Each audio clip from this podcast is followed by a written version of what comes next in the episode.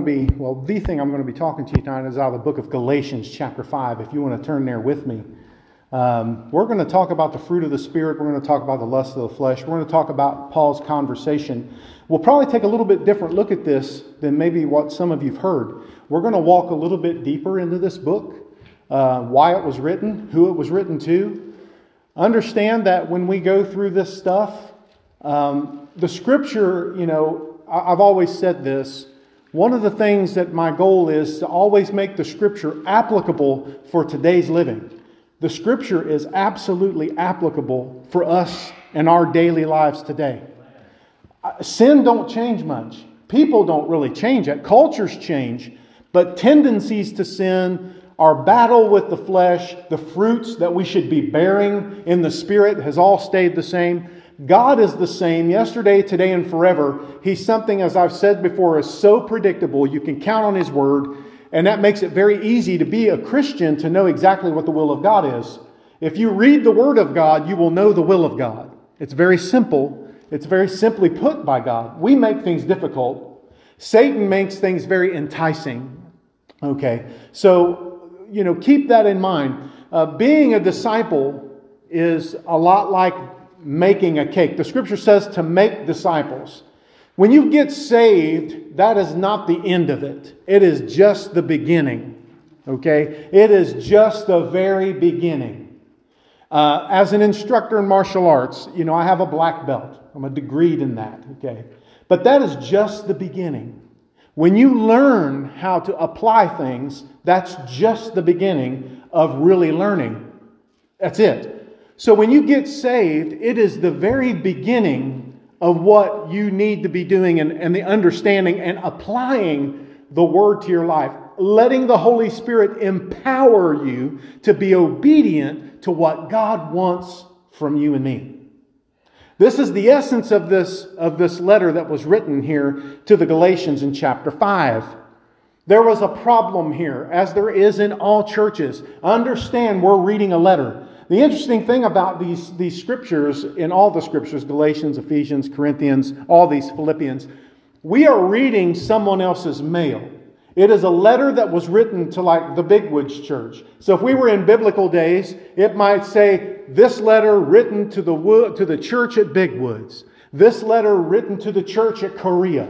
This letter written to the church in Moorhead. And so each church had an, uh, each body of believers had an identifiable problem that was being taken care of as a whole by the apostles. So when we put all the letters together that was accumulated, we get a New Testament document that is applicable for you and me today, even 2,000 years later, it is still applicable for your, for your living today. Lots has changed in our society, but it's still applicable. I'm going to read this to you. And if you want to just listen, we can. This is in Galatians chapter 5. I'm going to be in Galatians 3 a little bit. I'll be in Galatians in the first part of chapter 5 here just in a minute. And I'm going to read to you some different stuff and give us an idea what is really going on and why Paul penned this letter to this church in Galatia in the first place. And then how can we read this, understand, and allow God to change us with it? In all things, in all messages preached, in all passages read, this is what we should be thinking when we come to church. When Brother Jess stands up here and preaches the gospel to us on Sunday mornings, we're listening and we're obeying the Spirit as God's giving him the words. We're hearing it and we're going to let it empower us to live by what God is giving him. We're the mailmen and we deliver the package. And that's what this is, you see. This is our gift. In Galatians chapter 5, I'm going to start in verse 16. You can follow along with me up there if you want. This I say then, walk in the Spirit. We're going to talk about that. What does that mean when it says walk? What does that mean? That's very important. This I say then, walk in the Spirit, and you shall not fulfill the lusts of the flesh. What is the flesh? Define the flesh. Have you ever defined what flesh means? We're going to talk about that here in just a minute. And it says this it says, For the flesh lusteth against the spirit, and the spirit against the flesh. And these are contrary, the one to the other, so that you cannot do the things that you would. We're going to talk about this is good stuff. But if you be led by the Spirit, you're not under the law. Mm. He says here, now the works of the flesh are manifest, which are these adultery and fornication. Those are two very different things. Fornication is committed outside of marriage. Before you're married, you're, you're committing fornication. When you're not married, you commit adultery. When you are married, when you cheat on your spouse. But they're all sexual sins, they're all lustful things that the, the flesh is pulled to. Okay? Uncleanness, lasciviousness. The word lasciviousness is a word that's used for all evil. Lasciviousness is anything that has evil connotations to it. That's lasciviousness. Idolatry and witchcraft. Witchcraft is you're trying to control someone else.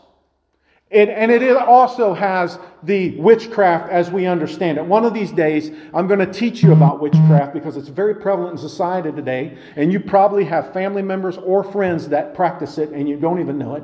But we're going to get into that. Witchcraft is very, very popular these days. But if you try to control someone else's will through manipulation and deception, that's witchcraft.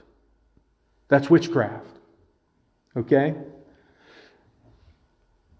Hatred, variance, emulations, wrath, strife, seditions, heresies, envyings, murders, drunkenness, revelings, and such like, of which I tell you before, as I've also told you in times past, that they which do such things shall not inherit the kingdom of God. But the fruit of the Spirit is love and joy and peace and long suffering and gentleness and goodness and faith and meekness and temperance. Against such there is no law. And they that are Christ's have crucified the flesh with the affections and lusts. If we live in the Spirit, let, the Spirit, let us also, here it is again, walk in the Spirit. Let us not be desirous of vainglory provoking one another and envying one another. Father in heaven, we pray in the name of Jesus. Give us wisdom as we walk through the word together and enlightenment in our hearts. Unveil the things to us that you, you need us to know. Unveil our eyes that we can see and understand, and our ears that we can hear what the Spirit is saying to the church. Give us wisdom and knowledge and understanding, and, and then empower us to apply this to our lives. We thank you for the Word of God we thank you for the revelation it brings, for the life that it brings, Lord, for the, for the knowing that it brings, for the help that it brings in times of trouble and in times of goodness. And we give you praise for this and ask your leadership in Jesus' name. Amen. But one thing we need to understand is why was Paul writing this letter to the book of Galatians, to this Galatian people?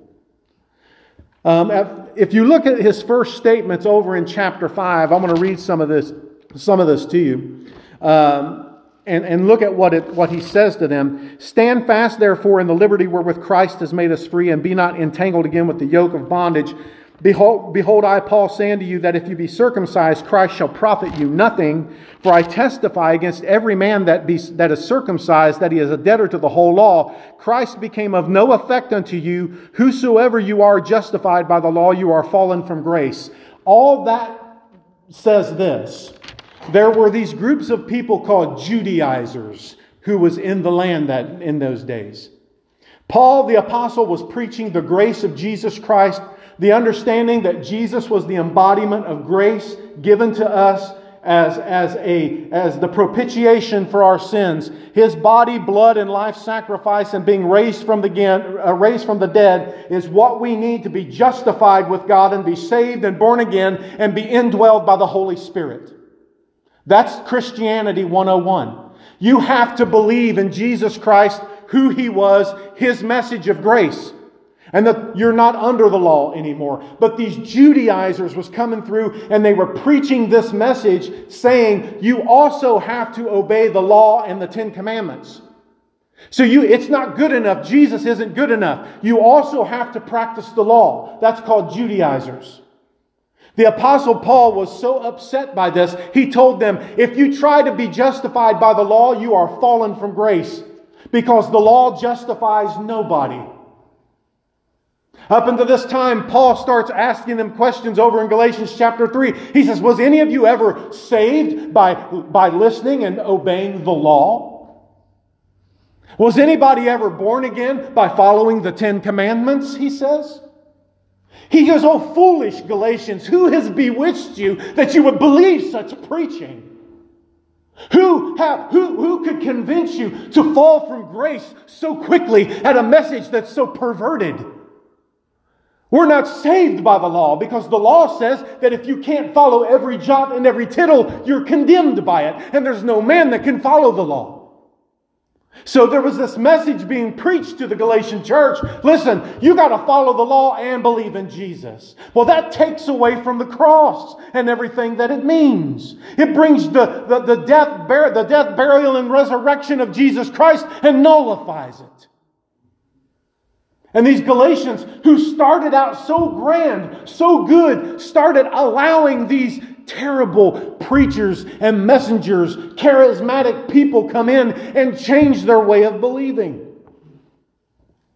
So then, therefore, they began to fall from grace, so to speak, from the original love of God that was in their hearts. And then, then we make our way towards chapter 5 and we start seeing the product of fleshly living. Because the longer you stay out of church, the longer your heart doesn't hear the, the, the, true gospel of Jesus Christ, because let me tell you, it's by the foolishness of preaching that men are saved.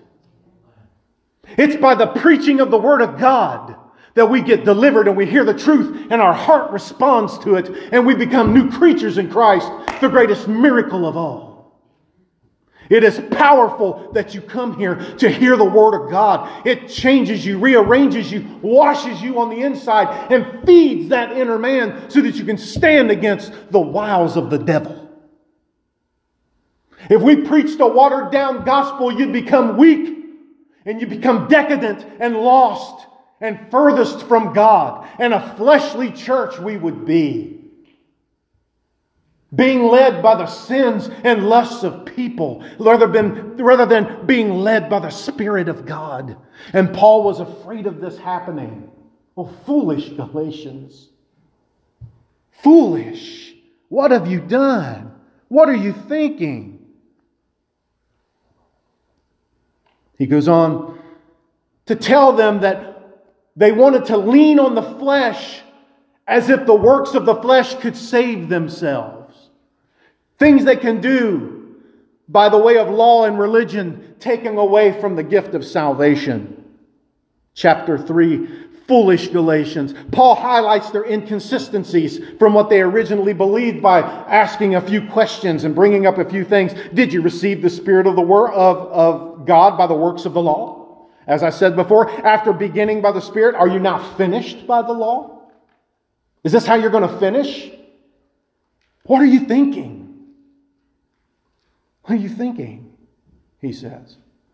Paul brings them to a question. You didn't get saved. Do any of you ever remember being born again? You see, the law never produced that. Going to, going to temple with your turtle doves or your oxen or your lamb that you were going to sacrifice and give to the high priest. And let me tell you, millions of people went. It was an absolute bloodbath. If you was ever able to go there during the days of sacrifice, and you was able to go there when the, when the sacrifices was being presented to the high priest, it was an absolute bloodbath. And there was people up there killing animals and slitting their throats and blood pouring on the altar and nobody getting born again. They were just as rotten on the inside as when they first came. It provided something for the law, but it didn't provide anything, listen, to the man. So Jesus changed that. In old Galatians, what's wrong with you? Why are you trying to do this? As I've said many times, you can't change the truth of what Jesus brings. You have to let truth change you and rearrange you.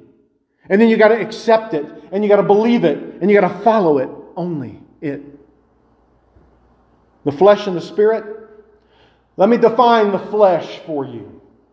The flesh is everything that's against God. The flesh is everything that is contrary to the will of God in your life. The flesh is anything that will lead you from doing what God wants you to do. And it is powerful. It is powerful. It's full of wooing. It's full of desire. The Bible says the heart of man is deceitful above all things. Who can know it? It gets into the heart of man and begins to pull us in directions. I heard, a, you know, Jess brings up some country songs. I heard one the other day. Uh, the song's called Demons, of all things. I can't leave things alone because they won't leave me alone. What I want isn't what I need. Still, I reach for the things I crave. Maybe I should run away. Do you crave things? Do you desire things that are not in the will of God for you? You know that it's not good. You know that it's not good. The Bible says about the spirit that, that comes out of a man when he gets saved. The scripture says that an evil spirit comes out of a man and goes seeks places, other places, but then will come back and will check on that heart again to find it clean, garnished, and swept clean. In other words, what the, what the scripture is telling us is you're going to be revisited by the things that once haunted you. Being saved doesn't exempt us from temptation. It gives us the power to walk above it. It gives us the power to say no to it. It gives us the power to obey righteousness and not the desires of the flesh, which would lead me from God. This is why we come to church to get refueled in the Spirit so that we can be empowered to live the Christian life and be a light not only to each other, but to the dark world that's around us. Think of it this way we have to allow the Spirit to lead us using God's Word, and it wars against the flesh. If you would think, think of it as three people involved in a very simple battle.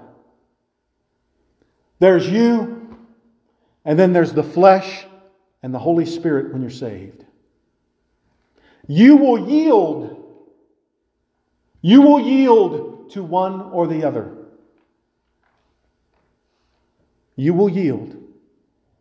We have to predict and we have to plan to yield to the Holy Spirit and God in our lives.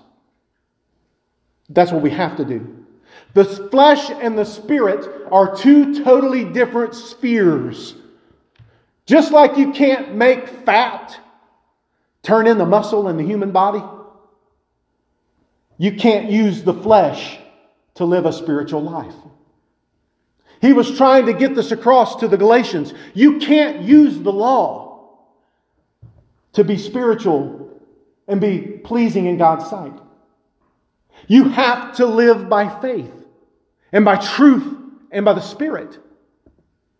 You can't, it's two totally different spheres.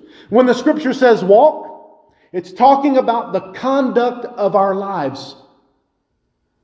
To carry out the desires of the flesh means to live your life based on a sinful human viewpoint. That's, the, that's what that means. When we walk in the flesh, we're carrying out the sinful desires and from a sinful viewpoint, humanistic viewpoint. That's the flesh. To walk by the Spirit means to discover God's viewpoint on a matter and decide to act on that divine perspective and depend on the Holy Spirit to empower you to obedience. Did you follow what I just said? When you discover God's will and you discover God's plan and God enlightens you to the truth, you have to walk in that truth depending on the power of God to help you to obey. We can't do it on our own. We're fallen by nature. That's why He indwells us when we get saved to help us, to encourage us, to lift us up, to show us, to rebuke us when we're wrong, to convict us of sin to show us when we're not in the will of God. This is why this happens. An important note Paul doesn't say while following God we won't have fleshly desires pop up in our lives. But walking in the Spirit under the empowerment of the Holy Spirit will keep us from yielding to those powers and desires. It's so important to come to church. It's so important to hear the Word of God. It's so important to read it, to study it, to know it, to let it inundate you, to let it change you. Think as God says to think. The Apostle Paul says, Think on these things. Whatever so things are holy, pure, of a good report. He, he lists a whole, a whole list of thought life things so that we can train ourselves to be obedient to what is good and not yield to what is bad. In this world today, being bad is looked at as being cool. If you do something horrid and bad, people typically elevate you for that. Boy, did you see Pastor Jay bust that guy right in the mouth? That was a great fight, Jess. Boy, he put him in an arm bar and broke his arm in three seconds. Isn't that great? Milton, wasn't that just fantastic? Why do we elevate that? But society does. Society does. Civil war. Everybody say civil war. One, two, three. There's a civil war raging inside you. Two sides and you have to pick. You have to pick which one. Paul's telling us that there's a civil war in all of us, a battle between the flesh and the spirit. At, time, at times we think the two can coexist, but, but we're told in the scripture that light cannot dwell with darkness. They are two totally different perspectives with two totally different outcomes for those who walk in the fleshly path, that has an outcome. For those of us who walk in the Spirit, that has an outcome. And they are two totally different things. Understand this, folks. We are warned so much to obey the Spirit. Picture that, these forces working against you. Sinful fruit in verses 19 through 21, Paul here lays out the works of the flesh so that he can contrast them one against the other. Just as the works of the flesh are visible to all for all to see, when you're walking, there's some things you just can't hide, folks, right? We can't hide everything, and nobody's perfect. But if you live by the flesh, it's going to show up. It's going to show up. Right? It will show up in your conduct. At some point in time, it's going to show up. But also, listen, on the, on the flip side of that coin, if we live by the Spirit, it's going to show up too. You're going to bear fruit. The point is that there are results in our lives in accordance with what we decide to yield to. Fruit is something that's produced. Fruit is something that's produced. So, what fruit is it? What fruit? Over here in Galatians chapter 5, this is what it says. It talks about the goodness love, joy, peace, long suffering, gentleness, goodness, faith, meekness, temperance. All these things are produced as a result of the Holy Spirit in your life. Make no mistake about it. Paul's saying if, if you want to gauge whether you're walking this i'm not telling you if you're saved or not. I'm, I'm telling you you can gauge by whether or not you are walking in the spirit or walking in the flesh by what is produced in your life. If it's love and joy and temperance meekness goodness faith all these things those are walking in the spirit. And let me tell you something. As a very practiced person, as a very as a person who's got a lot of experience with God and a lot of study time with God, I can tell you there have been times when I walk in the Spirit and I can feel God so present with me, and I, have got peace that just is in my mind. Just like tonight, I feel great in the Spirit. There is nothing in my mind right now that is keeping, keeping me and God from intermingling together. You're going to hear me preach about conscious conscience here before too long. How's your conscience? Is there something there? God will let you know to take care of that something. The Apostle Paul says, I strive. Listen to this. Man, this is awesome. This is walking in the Spirit. This is putting steps to your belief. He says, I strive to have my conscience clear between me and God and me and man. That's huge. How about you? Is your conscience clear between you and every person? Or is there aught somewhere? We're told in the book of Matthew that we're before we before we ever come to the altar, we sh- and if we have aught in our heart with someone else, we have to go first and solve that. At least solve it between you and God. But there's something in you. That's that conscience. Is it clear? Man, how good must you be walking if your conscience is clear between you and God and you and man? Of all the things there are to be upset about today, Boy, if your focal point, if your focus in this life is in something other than heavenly things, you're in trouble because we're in a troublesome times. There's a lot to be mad at, and you can't believe anything. Just let me throw that out there for you guys. This whole the Ukraine thing and everything, just give you something from the pulpit. You don't know who's telling the truth. We don't know why that's really going on over there at all.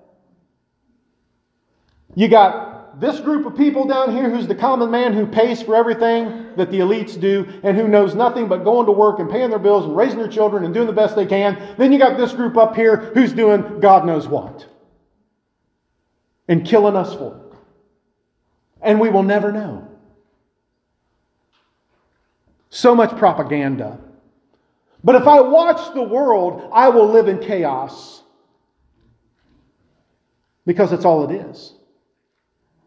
There's no firm ground to it. We have to keep our eyes on Christ and focused on living and, and, and walking in the Spirit. Now, I'm going to pick apart a little bit of this for us. This I say then walk in the Spirit, and you shall not fulfill the lusts of the flesh. I'm going to go over here to chapter 3 and just read just a little bit of this.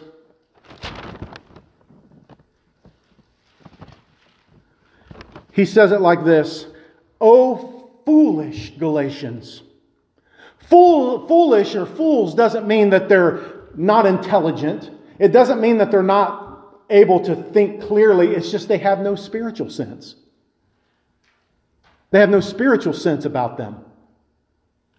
I know lots of people that have more degrees than a thermometer, but they ain't got no sense. You ever met someone like that? They're the smartest person you ever want to know, but they can't tie their shoe and chew gum at the same time. Right? This isn't what this is talking about. This is not having good spiritual sense. How's your spiritual sense about you? He says, O foolish Galatians, who hath bewitched you that you should not obey the truth, before whose eyes Jesus Christ hath been evidently set forth and crucified among you. This only would I learn of you. Received you the Spirit by the works of the law or by the hearing of the faith? He says, Why, what's happened? I tell you something. We like new things. We like new things. We got a good car, but we'd like to have a new one. It gets us from point A to point B, but I, I want the blue one. Surely I, want, I don't want the red one, I want the blue one. And I want it to be a different, I want it to be this one. You cannot do that with the Word of God, it stays the same. And the power of it is consistent every single day. Its message is consistent every single day. It is never changes, never changes at all. And I'll finish here in just a second.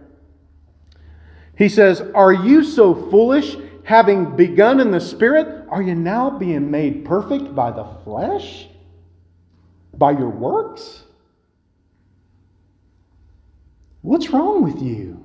He says to these Galatian people. You got saved and now you're trying to do something different? No. Don't try to change this. Get back to what you originally was because the truth is only found in Jesus Christ and Him alone, not Him and the law. This was a learning time. This was brand new. People were being pulled from, could you imagine, being raised in the temple, being taught the law of Moses and the Pentateuch, learning that in every form and fashion of your life, and now here we are. Now we have to turn from it and solely believe in grace. It was easy for us because that's the only message we've received. But it was predicted in the law because we cannot keep the law. We cannot do it. So, in closing here, let me just say what are you bearing? What are you producing? What are we producing in our own lives? Challenge ourselves. Are we producing fruit? Is these the fruits that we produce in our personal lives? Is it love, joy, peace, temperance, goodness, meekness, all them things? Or do we walk more in the flesh? If God asked us to crucify the flesh, in which He has, and its sinful desires. Can we do it? Flesh, everything that would lead you from God, everything that is opposite of the will of God, everything that is godless. There is a master of the Spirit who is God, Jehovah God, Yahweh, and then there is also a master of the flesh who is none other than Satan himself. Amen. Who's our master? Very identifiable. And it's produced in all our lives. Brother Jess. Any questions tonight on any of this? We took a deep trip. Anybody got any questions? I don't know how a black cow eats green grass and has white milk. Just don't nobody ask that question.